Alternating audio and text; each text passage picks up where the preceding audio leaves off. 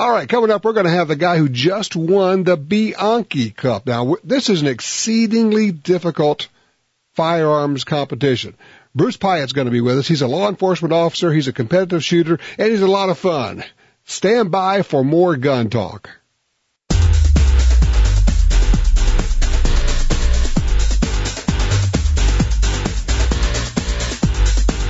Tom Gresham's Gun Talk, in support of Homeland Security's new definition of a terrorist, presents this Trap a Terrorist tip. Tip number two Homeland Security has determined that veterans have special training that might make them dangerous. Plus, they often vote the wrong way. So if you see a veteran, even if he is in your own family, report him to Homeland Security. Do not attempt to apprehend him yourself. Well, welcome again. I'm so glad you could be with us. I'm Tom Gresham. It's Gun Talk. We're having some fun talking about guns today. And if you'd like to join us, just pick up the phone and call us. It's 866 825 5486 or just dial 1 Tom Talk Guns. Now, you remember last week when we had uh, Cassie on, the uh, young lady at the University of Louisiana Monroe who was trying to get uh, a student organization formed there for the Students for Concealed Carry on Campus. This is a national group. And she was running into nothing but roadblocks and uh, just a lot of problems. And then when she went and uh, testified before the state legislature, the vice president of student affairs who wouldn't talk to her, wouldn't okay the permit, all of a sudden calls her in and says, you're going to have to come appear before the judicial whatever it was, Judicial Advisory Board, and failure to do so will be a violation of the Student Conduct Code. So once she went public, they called her in, put her on the carpet, going to grill her. Yeah, right. Well, it's happened again at uh, the Community College of Allegheny County in Pittsburgh, Pennsylvania. Student there, uh, Christine Brashear, same deal exactly. It said that the dean told her that she was breaking the law for trying to start a campus chapter of Students for Concealed Carry on campus. Said that um, Yvonne Burns, the Dean of Student Development at the school's Allegheny campus, now this is a, a story in the Tribune Re- Review that I'm reading, um, said that Yvonne Burns, the Dean of Student Development at the school's Allegheny campus, told her that she was not allowed to distribute flyers about Students for Concealed Carry on campus. Quote, she literally said, you may want to discuss this topic, but the college does not, and you cannot make us, Brashear said. She said, I was breaking the law by soliciting on campus, and I was trying to sell the idea of an organization. All right, she's just trying to form a student organization. Come on. Uh, so here we go again. Once again, a university is blocking First Amendment rights. Says you could form a group to talk about whatever uh, gay rights, uh, abortion, about you know anything you want to do, except when it comes to the Second Amendment. And then no, we're not going to let you have a student organization on campus to talk about the Second Amendment and concealed carry on campus. Just talk about it, not carry guns. Just talk. We're not going to let you talk. We're not going to let you form uh, together a group. We're not going to let you assemble, peaceably assemble, because we're the university and we can do that. Except that every time it goes public, every time they shine the light of public scrutiny on it, these college administrators scurry like cockroaches running for cover. Watch it happen again. Guarantee you. Watch it happen again. I guarantee it's going to. Uh, let me get uh, Paul in here on line one before we get our guest in Milton, Florida. Hey, Paul, how are you? Good, thanks. Tom, the, the whole idea of still talking about the Second Amendment after 200 years or whatever it is just makes me sick. That should have been put to bed 199 years ago. Hey, we're working on it. We had the Heller uh, decision last last year, almost a year now, in uh, the Supreme Court, and of course we've had some lower court decisions, and we're going to have, you know, it's going to go back to the Supreme Court for about the issue of incorporations. A lot, lot of stuff going on. It's it's moving our way, but we are having to fight tooth and nail at every turn. It's sad. Let me two things. First, personally, I've mellowed a lot since I started carrying regularly. I used to have a big mouth sometimes when I shouldn't have, but I've decided that's not a good idea when I have a gun, and maybe the other guy does too. It is interesting, don't don't you find that it it and I, can't tell you how many times I've had people tell me, yeah, I've changed my attitude. When I got my permit, I got some training, I started carrying a gun. I don't uh, react the way I used to. I just kind of back off and go, well, that's fine, sir. Whatever it is. But like you say, people who have a big mouth, people who had a short fuse, doesn't happen. You know, just having the permit, carrying the gun changes your behavior. Let me ask you to comment on this. Uh, I saw in the news there's a shooting in New York recently. One policeman shot another in plain clothes. You're always telling us, which I now believe, that if you're carrying a gun, you're not a policeman. Mind your business unless it really you can't do anything else. And I think that points out a, a, a case where yeah. Where had I carried a gun and decided I was going to get that bad guy, I would have been shooting the cop instead of another cop shooting the cop. What or or if you had been chasing the bad guy with a gun, then the police officers roll up and you know, logically, they're, they got a call a guy with a gun. Now there's a shooting and they see you running down the street with a gun. It happens more frequently than it should. And in this case, we had a, an undercover or at least an off-duty officer who got shot by other officers. And that's why we're always telling you, don't insert yourself into situations. You don't know what's going on. You don't know the ramifications. You don't know if police have already been called and the first person they're going to see when they roll up is you with a gun. You don't know. Let them work that out. Be a good witness. Now, clearly, you know, if you see somebody, it's like in my case, I say, all right, what are you going to do? If I see somebody who has just uh, shot a police officer and he's walking up to give him the, the coup de grace, he's going to shoot him on the ground, I know what I'm going to do. I'm going to get involved. You know, if I see somebody who goes into a school and starts shooting, yeah, and I look, and I understand there's a real good chance if I insert myself in that situation, it could go very badly for me, and I may not come out of it. But I don't think I can stand there and not do anything. Um, but yeah, you know, there's there's your point. Tell you what, let me do this. Uh, uh, Paul, listen, thank you for your call. I'm going to bring our guest in here who has an awful lot of background on this kind of stuff. Bruce Piatt, of course, competitive shooter par excellence, who just won the Bianchi Cup. Hey, Bruce, how you doing? Good, Tom, and you? I'm doing real well. Congratulations. That is an amazing feat. That is a tough competition you just won. Thank you, sir. Appreciate it. It is Listen, a, little, a little tough. You, um, we'll get back to that in a second, but just kind of piggybacking off of Paul's call, you are, of course, a veteran police officer. Lots of training, lots of, you know, SWAT and everything else. Really good firearms, uh, handler, instructor, shooter. This thing in New York, because you're in New Jersey, I'm sure you got the, the news on, on that. Is this yet another example for a lot of us of how things can go? You think you're in control and you're not. You better have gotten as much training as you can. Absolutely. It, it, it, things happen way too fast for us to to to be on top of it all the time. Uh, you you like you said to the caller, uh, you don't know what's happening. Um, don't assume that everybody knows you're the good guy. You just you just never know. Well, you know, even in this case, I mean, the the good guy who got shot was a police officer. Right. And, and that you know, and I know you know that's not terribly unusual. I mean, it's it's not common, but it happens enough to where we know of stories about like like that. That's right. Whether they're off duty or or, or plain clothes. Right. Uh, it, it's a difficult thing. You you know you kind of think, well, I'm a I'm a cop. I'm going to go do my job. However, not everybody's seeing it that way. Exactly. And So it's, uh, and I just tell people, and at first I didn't get it because I would, you know, I'd talk to people like you and talk to people like Clint Smith and all, and they'd say, do not insert yourself. You're not a cop. Yes, you have training. Yes, you have a gun. Yes, you're a pretty good shot. That's not the issue here at all. No. no. You know, it's, uh, I, I like the example that Clint gave. He says, you know, you see, uh, two big biker dudes and they've got this little old lady and they're dragging her out of the house onto the street and you jump out and you know pull your gun out and one of them pulls a badge out and says we're DEA and you're under arrest. Yeah. You know they're in the the process of making an arrest. You don't know what's to your point. You don't know what's going on. Right. Right. So tell me about the Bianchi Cup.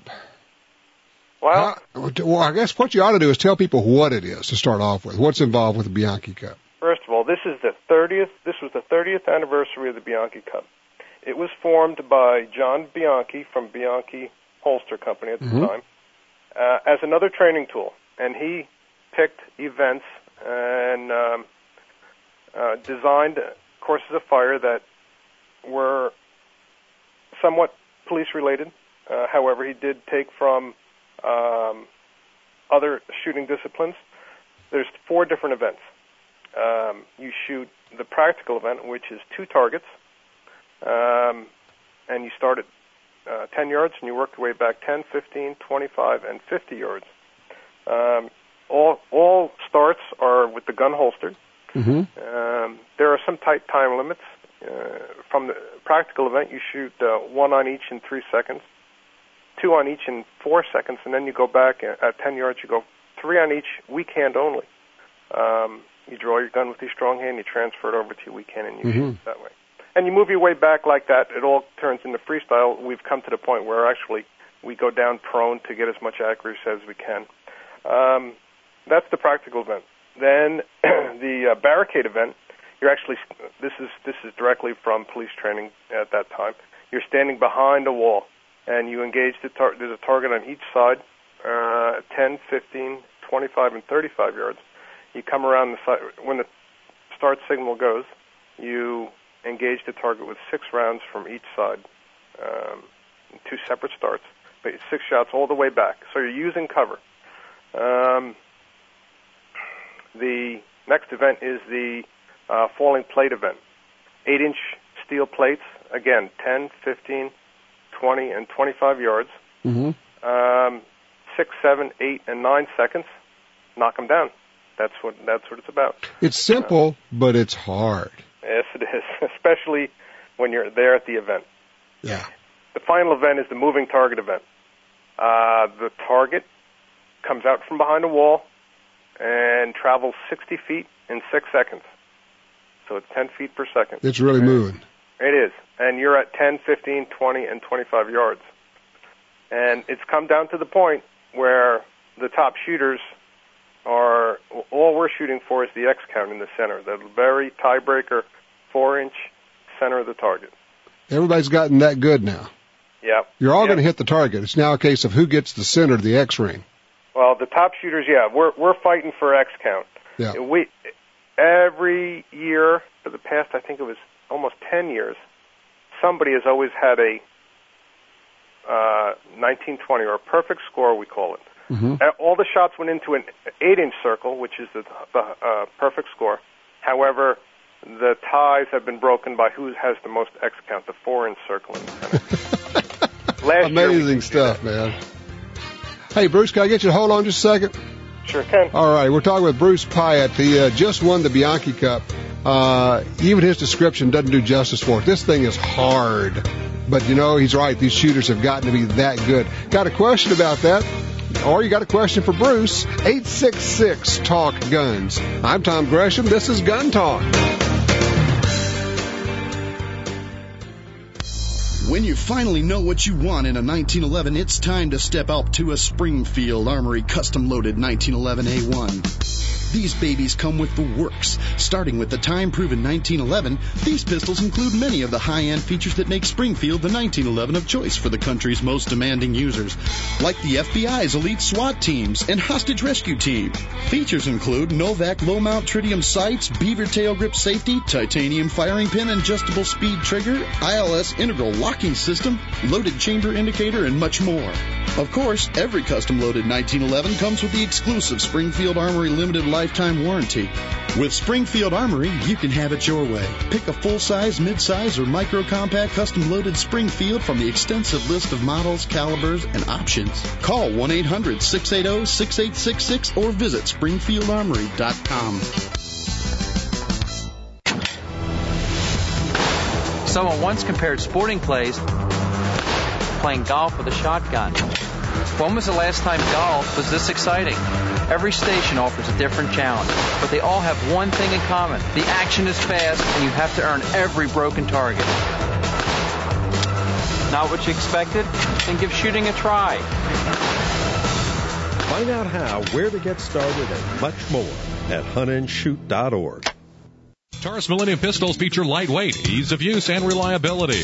Now add raw 45 caliber power to that with the incredible PT-145, a subcompact auto with a full 10 round magazine. The PT-145 has a manual safety, the Taurus security system, and a great price. Only 23 ounces. The polymer frame, double action, only PT-145 is the best value in a compact 45.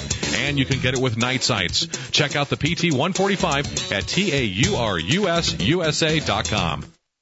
Your AR-15 should be a sound investment, and Stag Arms has you covered. Made from forged aircraft quality aluminum, Stag is one of the most durable and dependable rifles in the world. Makers of the only true left-handed carbine, Stag Arms has been tested and battle proven by elite SWAT teams. Every component is made in the USA, so you get the highest quality, whether left or right-handed. Each Stag Arms rifle carries a lifetime warranty too. Call 860-229-9994 or go online at stagarms.com.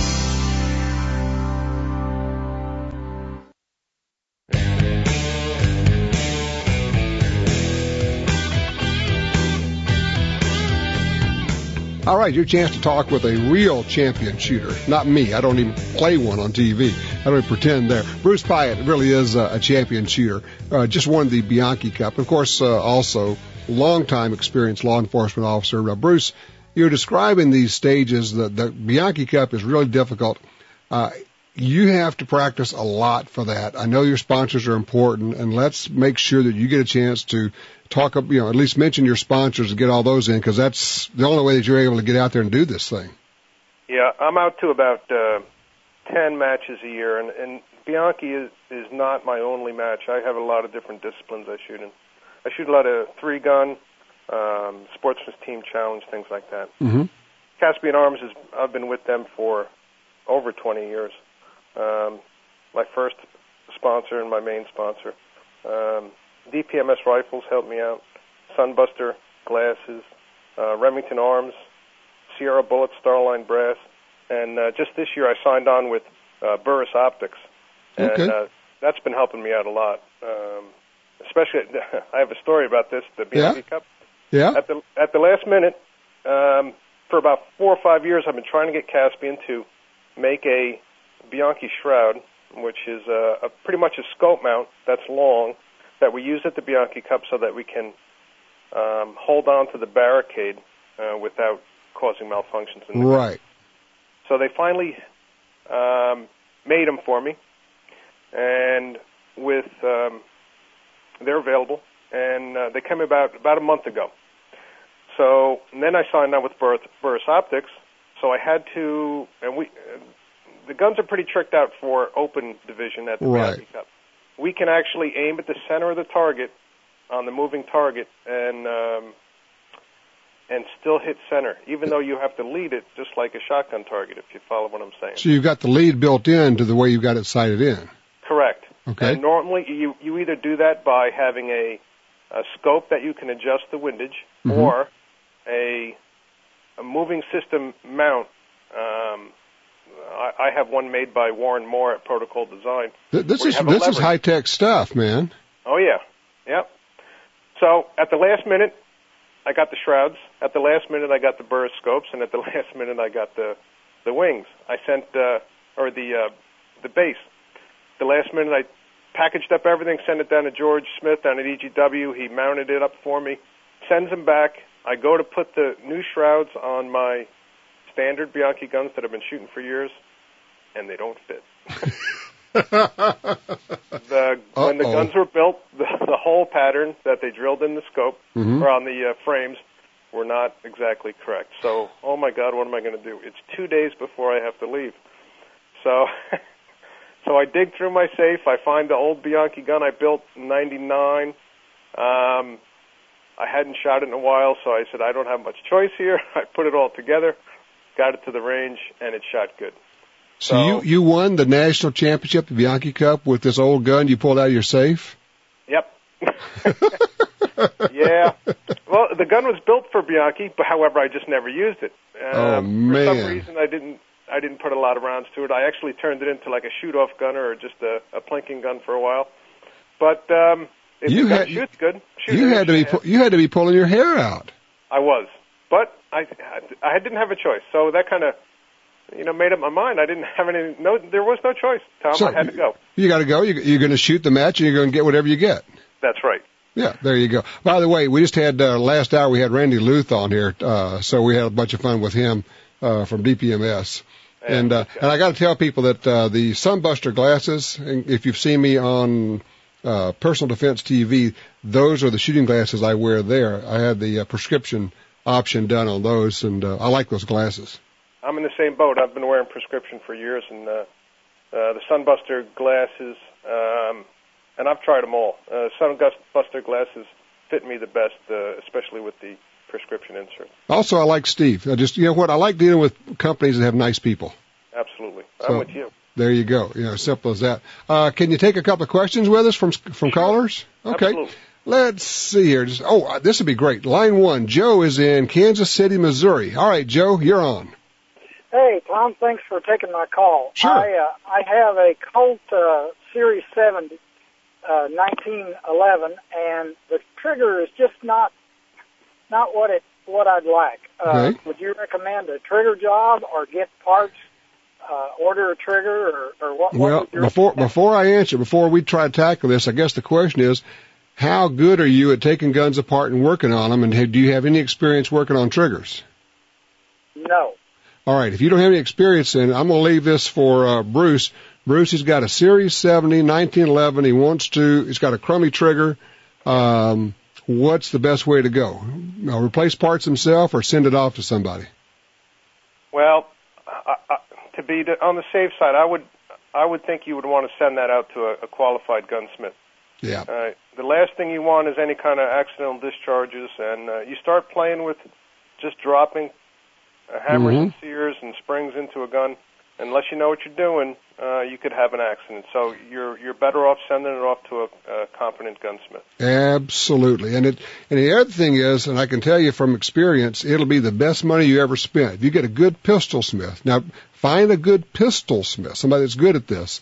When it comes back, you won't believe it, and it'll turn a, a gun that you didn't care much about in, into a gun that you just love, won't it, Bruce? Oh yeah, yeah. Triggers are uh, triggers are important for me.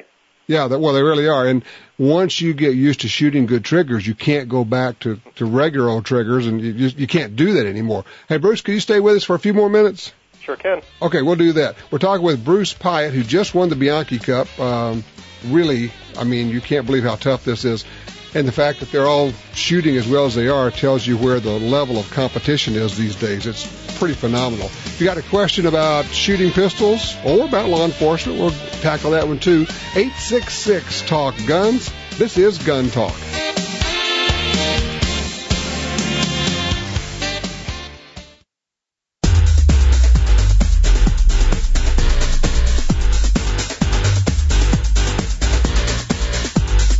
Gresham's Gun Talk, in support of Homeland Security's new definition of a terrorist, presents this Trap a Terrorist tip.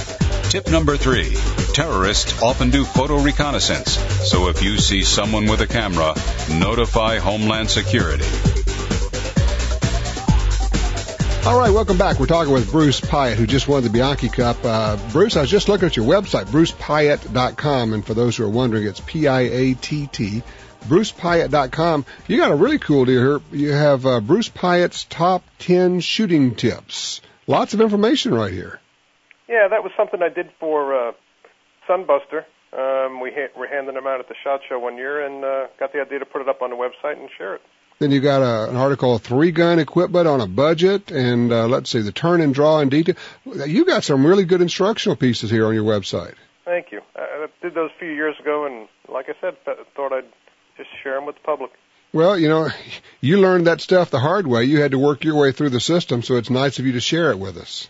I've been doing this a long time, putting a lot of a lot of rounds down. a lot of rounds down range. There you go. Yep. How long have you been a police officer? Uh, I'm done with 22 years. I'm working on my 23rd. Yeah. Wow, that's a long time. I guarantee you. Yeah. So where are you off to next? Oh, next week I'm off to um, Fayette, Missouri, hmm for the FN Midwest Three Gun Championship. Come home for two days, and then I'm off to San Antonio, Texas, for the Sportsman's Team Challenge.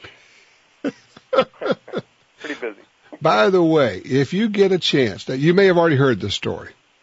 and we sure can't tell it on, on the air because it would take too long. But Randy Luth was telling me about his uh, recent trip with uh, Jimmy Clark, flying him in his Bonanza and all, all that stuff. Have you heard that story? Yes, I have. Oh my gosh. Yeah. That Yeah. was uh, an adventure and a half. Of course, me being a pilot as well, and I mean, I'm thinking, oh baby, oh baby, time to get that that airplane. Uh, well, we won't talk about Jimmy's airplane because that's like talking about somebody's hunting dog, you know. All right. Listen, Bruce, I appreciate you're welcome here anytime. Okay. Well, thank you, Tom. Listen, before before the break, you mentioned that uh, the Bianchi Cup is um, we're shooting really good and we have all the top-notch equipment. I just wanted to let the public know that you can come there with any gun you have. They have a production uh, division and a Ah. metallic sight division. So, if you want to compete either at the national championship or there are regionals around the country, um, whatever gun you have, there's a place for you to come and shoot and have some fun. And you'll be right there with uh, the Bruce Piatts and Doug Koenigs and Jerry Miculeks and Jim Clarks and all the rest of these top shooters right there. Yep, we get out there and uh, get the regionals also. So, There you go. I appreciate you adding that, Bruce. Listen, you take care, my friend. thanks, Tom. Take care now. All righty, you too. Let's do this. We'll take a couple of calls before we have to run to our next break. I appreciate uh, everybody who's on hold and, and your patience. Uh, let's see, Brian. Let's see. Oh, I I tell you what. Let's do this. Okay, line one. Kurt is in Lebanon, Ohio. Hey, Kurt. Hey, how you doing? Good. I've got a question for you. Uh, Sure. I've been listening to you for a while now on podcasts because we don't get you in Lebanon, but uh, you keep talking about gun gun schools, Mhm. schools tactical tactics and that. Right. Close one, the close one to me is uh, TDI, or I think it's Tactical Defensive Institute here in Ohio. Right. Do you know anything about them? I do not. I'm looking just uh, I'm looking at their website right now, which is tdiohio.com. I don't know anything about them, uh, but it looks like it's the kind of training that you could probably get something out of. Okay. You know, I just I- any look any training is good uh, as long as the trainers are safe. And I'm and one thing I, I got to throw this out because we we've had uh, an instance recently of a concealed carry instructor actually shot and killed a student, and every student has not not only the right but the responsibility to speak up. If an instructor is doing something that you feel is dangerous, you can either speak up or you can leave, and that's in every class, no matter who it is. And if the instructor is sharp and responsible, he or she will either explain why they're doing it and why it's okay, or we'll say, I appreciate that. You know, if I let my muzzle drift over there, thanks very much. Uh, they won't get upset about it. If somebody gets upset about it, it's probably time to leave. So just let me just throw that out. It just it was in my head. It has nothing to do with TDI. It was just something I, I needed to get off my chest. Okay, thanks. All righty, let's not appreciate that. Uh, our number again is 866 Talk Guns, 866 Talk Guns. To quick break here, and we will get them lined up. We're open lines at this point, so if you want to join us and you want to talk about guns, you're in the right place.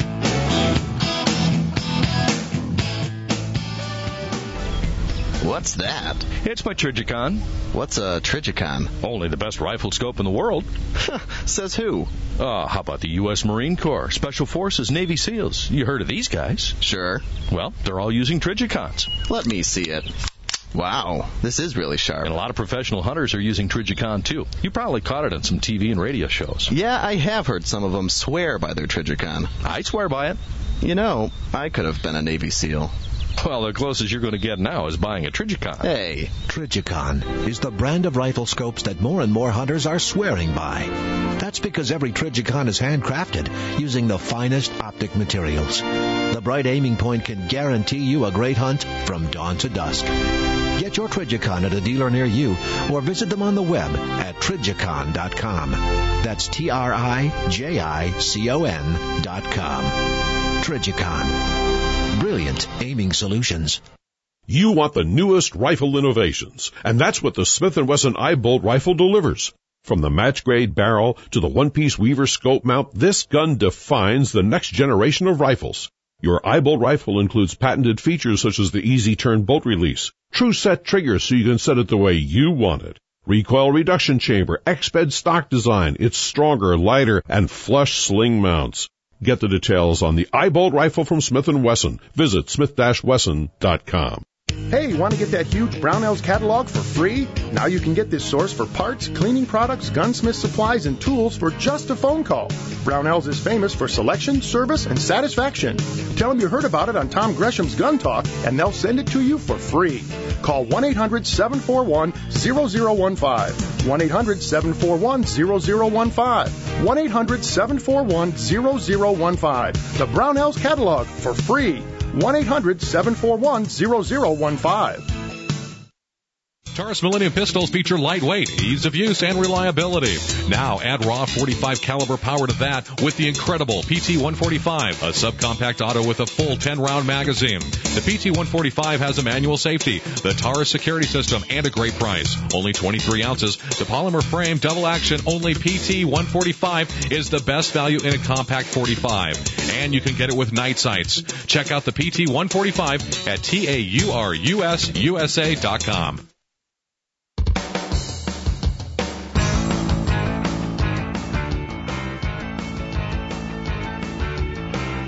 Hey, welcome back to Gun Talk. 866 Talk Guns. 866 Talk Guns. Let's go to uh, line two. Mike's with us. Hello, Mike. You're on Gun Talk.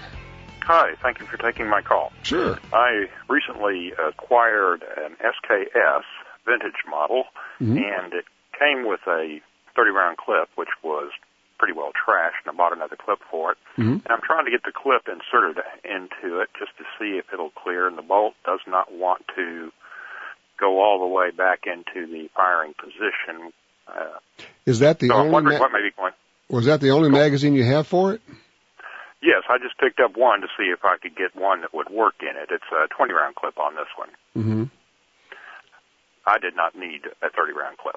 Okay, well, without, you know, the way I troubleshoot magazines is to try different ones. Now, find because it is extremely common to have magazine problems. I mean, that's if I've got a problem with a gun, a failure to feed or a failure to work. Generally speaking, I can trace it back to the magazine. So, if I don't have a second or third or fourth or fifth magazine to stick in there, then I it's hard to figure the variable of what's going on. Right. Right. Uh, well, I did do a uh, little bit of ad hoc adjustment to it. There's a couple of ears that flange up towards in towards the receiver, Mhm. and as I gently tapped them down a little bit, the bolt does go further and further towards the firing position, Hmm. although not quite. And I got to the point where I said, "Look, maybe I should ask someone." I was listening to you on the radio, and uh, enjoy your show, so I thought, why not give him a call before I start getting out the heavy ball peen hammers? Yeah, you know, uh, before you do that, I would get another magazine. Do you have some? Do you know somebody who's got an SKS that you could borrow a mag from? No, but I should probably go get another magazine. I'd go you know, buy another mag, try that one. If it does the same thing with two mags, I think we may start to figure out it may be a, an issue with the rifle and not with the magazine. That's a good idea. And while we're on the subject, just uh, can you recommend an online source somewhere I might be able to go to get more information about these SKSs? I know what year this was manufactured, and I can probably figure out from the markings on it who made it and such like that. But for example, how to uh, do routine maintenance and things like that. Sure. I mean, of course, all you have to do is you know do a Google search for SKS rifle. But interestingly enough, one of the places you can go, and it it's not going to sound like it is, but is AR15.com, which is a huge resource. I mean, a gazillion people there. It's a little rough and tumble, so uh, don't get your feelings hurt around there. But AR15.com has lots of people who shoot lots of different kind of guns. You can get a ton of information about that. Right. All right. Well, thank, thank you very much. All right. Appreciate the call, sir. Uh, let's see here. Uh, yeah, I can't. Let's do line three. Al is with us. Hello, Al. Thank you for your patience. Good afternoon. I'm, Yes, sir. mi- I don't mind waiting. All righty. Question for you. Okay. EOTech holographic weapon sights. Uh huh. I'm looking at a model 557 to put on an AR-15. Now I don't know the number. What is the five five seven? Well, the 557, it's uh, it has a it has a stacked reticle, aiming dots calibrated for 223 military ammo at 3, 4, 5, and 600 yards, Okay. 600 meters. Uh, is that a pretty good operation, or you think? Yeah, EOTech makes good stuff, no doubt. Um, Well, what there are- about putting that EOTech on there and then the, uh, let's see, what do they call the other one? The holographic, well, no, the three power magnifier behind it, or in front of it. at a certain point, you got to figure out what am I doing here. Uh, am I just having fun adding doodads? Well, and if that's the goal, then add away, have a good time. If you're thinking, I want, I, well, let me go back. Here's where I am with this. I'm going to simple. Simple is what I'm all about. I do not want to have to add a, a something on to magnify a sight. If I want a zero magnification red dot sight, that's what I'm going to put on. And if I need a magnifier, I'm going to put that on. But and look, I've seen the rigs where you've got, you know, you can put a magnifying thing, it hooks on behind the regular scope. And I guess if I were going to war and I had to be ready for everything, you know, and like our guys do, then that might make sense. I, for the life of me, I cannot figure out a use for having all of that stuff hanging off my gun. Every time you add stuff to your rifle, you add the ability for something to go wrong. That's true. So well, now this three-power scope flips off to the side. It's on a tippable mount. Hmm. So Okay. anytime you know, you can just flip it up and it returns to zero whenever you bring it up. Yeah, and I, I'm not familiar with right. that one. I am incredibly leery about anything that tips off, moves off, flips off. Yeah, I wonder how they do that. Um, I, I'm not going to comment on that one. I'm just going to tell you I'm very leery about that. How's that sound? Um, Okay. I like it to be uh, basically welded on, silver soldered on. I'm, not really, but you know, things that go on and off of a Picatinny rail usually go back to zero, and they're pretty good. Things that start having hinges, I get a little bit more leery about. And this one may work great. I don't know. But um, it's like the see-through mounts on the old hunting rifles. Uh, Worst idea ever. Awful. Terrible. It didn't do anything well. It's like this does everything. Yeah, it doesn't doesn't do anything well. Um, I was with Tiger McKee two weeks ago shooting ARs. He's a top instructor. And I was looking at the iron sights he had on his AR. He's got an optic. Um, and he doesn't even have the flip down. He says, I don't want anything that flips down. He says, you're not going to have time to flip it up if you're in the middle of a fight. He said, Right. I want it to be up and on and I don't want to have to adjust anything or flip anything up or push a button or adjust anything or swing anything over. If I'm, cause that's what this is. This is a fighting gun. If I'm in the middle of a fight, I want to, if something goes wrong, I want to be able to switch to my iron sights instantly and not have to flip them up or anything. I thought, you know, there's a lot of smart right there. There's so many pros and cons to everything. That's why I'm calling because I needed more information. Well, the, the, you know, the solution to all this is to buy everything. no, can't afford that. I've, I've spent enough in the last year. Boy, we got on a buying binge here. But I got another couple of questions if you have time. I got, I got time for one more quick. Okay, uh, the ammo shortage thing. I found out from a local big box here that what was happening about the time they'd get a pallet load of ammo in, some guy would show up in a few hours and buy the whole pallet load. Well, sure, that's exactly And, and they on. found out, and now this big box, in fact, there's two of them here in town, and they've put a limit on how much you can buy at one time and put a stop to that. Yeah, a lot of stores. In fact, I was in a place yesterday. They said limit two uh, boxes per customer because yeah, you get a shipment in, and some guy'd come in and buy five thousand or ten thousand rounds of Yeah, well, two this- or nine millimeter. Yeah, this guy was buying the whole pallet, sixty-five thousand dollars worth, and resell, marking it up thirty percent, and reselling it on eBay. Oh, I'll be darned. Okay, well, sure. You got uh, entrepreneurs like that, or gougers, or you know whatever you want to call them. Yeah. So y- yeah, I'm not surprised. And you know, you just you got to work at finding ammo now. It's not not easy, Yeah. but there you go. Let's. I appreciate the call, sir. I do. Let's see. Let's get Larry on here, line four, real fast. Hey, Larry, how you doing? Doing good. Thank you, sir. I appreciate you letting me. You bet. Uh, Mr. Gresham, um, I've got a question uh, about a rumor that I heard here a few weeks ago that George Soros had bought uh, manufacturing, uh, uh, ammunition manufacturing uh, company and moved it out of the country. Have Ah. you heard any such thing? Yeah, I hear that all the time. George Soros, of course, is the international financier, super liberal, MoveOn.org, all sorts of ultra uber leftist groups. He's the the money behind a lot of the gun control groups. This one is not true, as best I can figure out. He hasn't bought an ammo company. He doesn't have to. Uh, they're work they're working on it from other ways. But yeah, I'm very familiar with you know George Soros, who he is, what he does. But this one I wouldn't worry about. Besides, nothing you can do about it. If he wants to buy an ammo company and move it out, that's great. We'll just build another one here and keep selling ammo, making ammo and selling it because we know that uh, That's not difficult to sell ammo these days. The difficult part is finding ammo that you need. When you find it, buy it. All of it, as much as they'll sell you. 866 Talk Guns.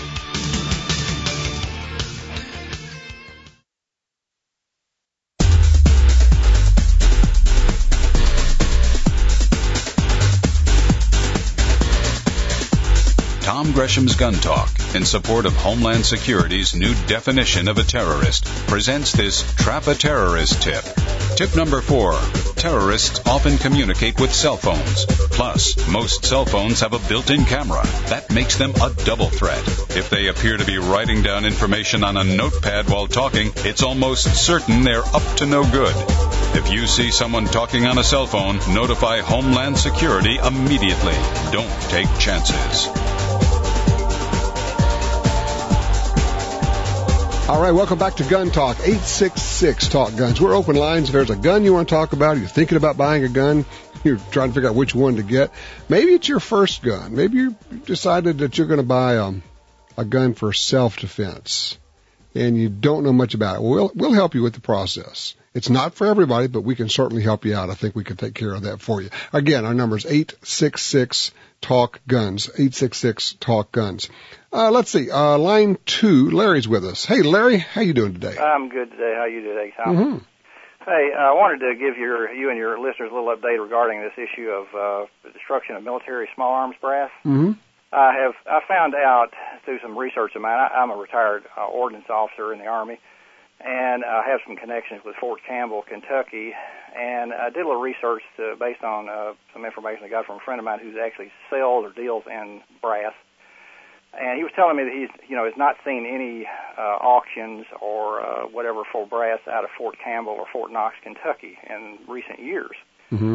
And so I said, well, I'll do a little, I've got some contacts at Fort Campbell, and I want to do a little research. Well, anyway, after doing research, I found out, I do found, I did find out that they are in fact destroying the brass at Fort Hmm. Campbell. They are. They are rendering it unusable for anything other than scrap. And after talking to, it's done by DoD personnel on base. Uh, see, that, that, that order was supposed to have been, re- been rescinded. Yeah, well, see that that's that's the sixty-four dollar question here. What what's the deal? Uh, I asked them. I actually talked to someone in the uh, area that does that, and they told me that they their excuse was it's an army regulation. I said, well, of course, I said I don't believe it is. Uh, and anyway, uh, I also I, I, I highly suspect the same thing's going on at Fort Knox, Kentucky. What I, what I have done at this point, Tom, is this is this has been about six or seven weeks ago. I found this out. Mm-hmm. I did contact Senator Mitch McConnell's office, who is the you know Republican leader in the Senate, his office to, to see if they could find out you know why why are they destroying the brass and under what circum you know what what is their justification Right. for it. Uh, unfortunately, as of this time, the Army or the uh, Department of Defense has not responded to the request for information. I, you know, keep contacting them back and forth about every couple of weeks, and they still have not received a response. But I do know for a fact that it is being destroyed at Fort Campbell, and apparently at, at other bases in the United States as well. So Hmm. the issue has not really been resolved. Apparently, the only thing I can figure is it is is left up to the bases to make their own policy on Right, that, and right. and so some of them have decided to to destroy it. Huh. So so we're losing Yeah, we're losing access to reloadable brass, exactly, and and, and the, which is going to contribute to the ammo shortage. Exactly, and I made a point in in my uh, uh, official request to Senator McConnell's office that you know the, the the government is losing tens of thousands of dollars a year by not selling this brass as you know usable. Right. And how could they possibly justify that, particularly in the in the era of huge deficits Right, exactly. And so I, I don't know. Like I say, I tell you what I will do is if if if, if at such time I get a response uh, from the senator's office as to what they say or what their excuse they have for doing this, I will be glad to call back in and let you know. Yeah, if you would, keep us posted on anything you find out, okay? Well, and I thought you'd be interested to know that. Absolutely. I sure appreciate that. And like I say, uh, let us know what you find out. This is, this is important stuff. So we'll, we'll keep track of that. Thank you, sir. Yeah, what we're talking about is, uh, the military was selling its reloadable brass so we could reload it and uh, ammo companies could and then put it out on the market. If they just destroy it, number one, they're not going to get much money for it for the government. And number two, we don't have that brass to be able to reload it and make fresh ammunition. It's a lose-lose situation for all of us. Hmm, government operation. Who'd have thunk that? 866 Talk Guns. This is Gun Talk.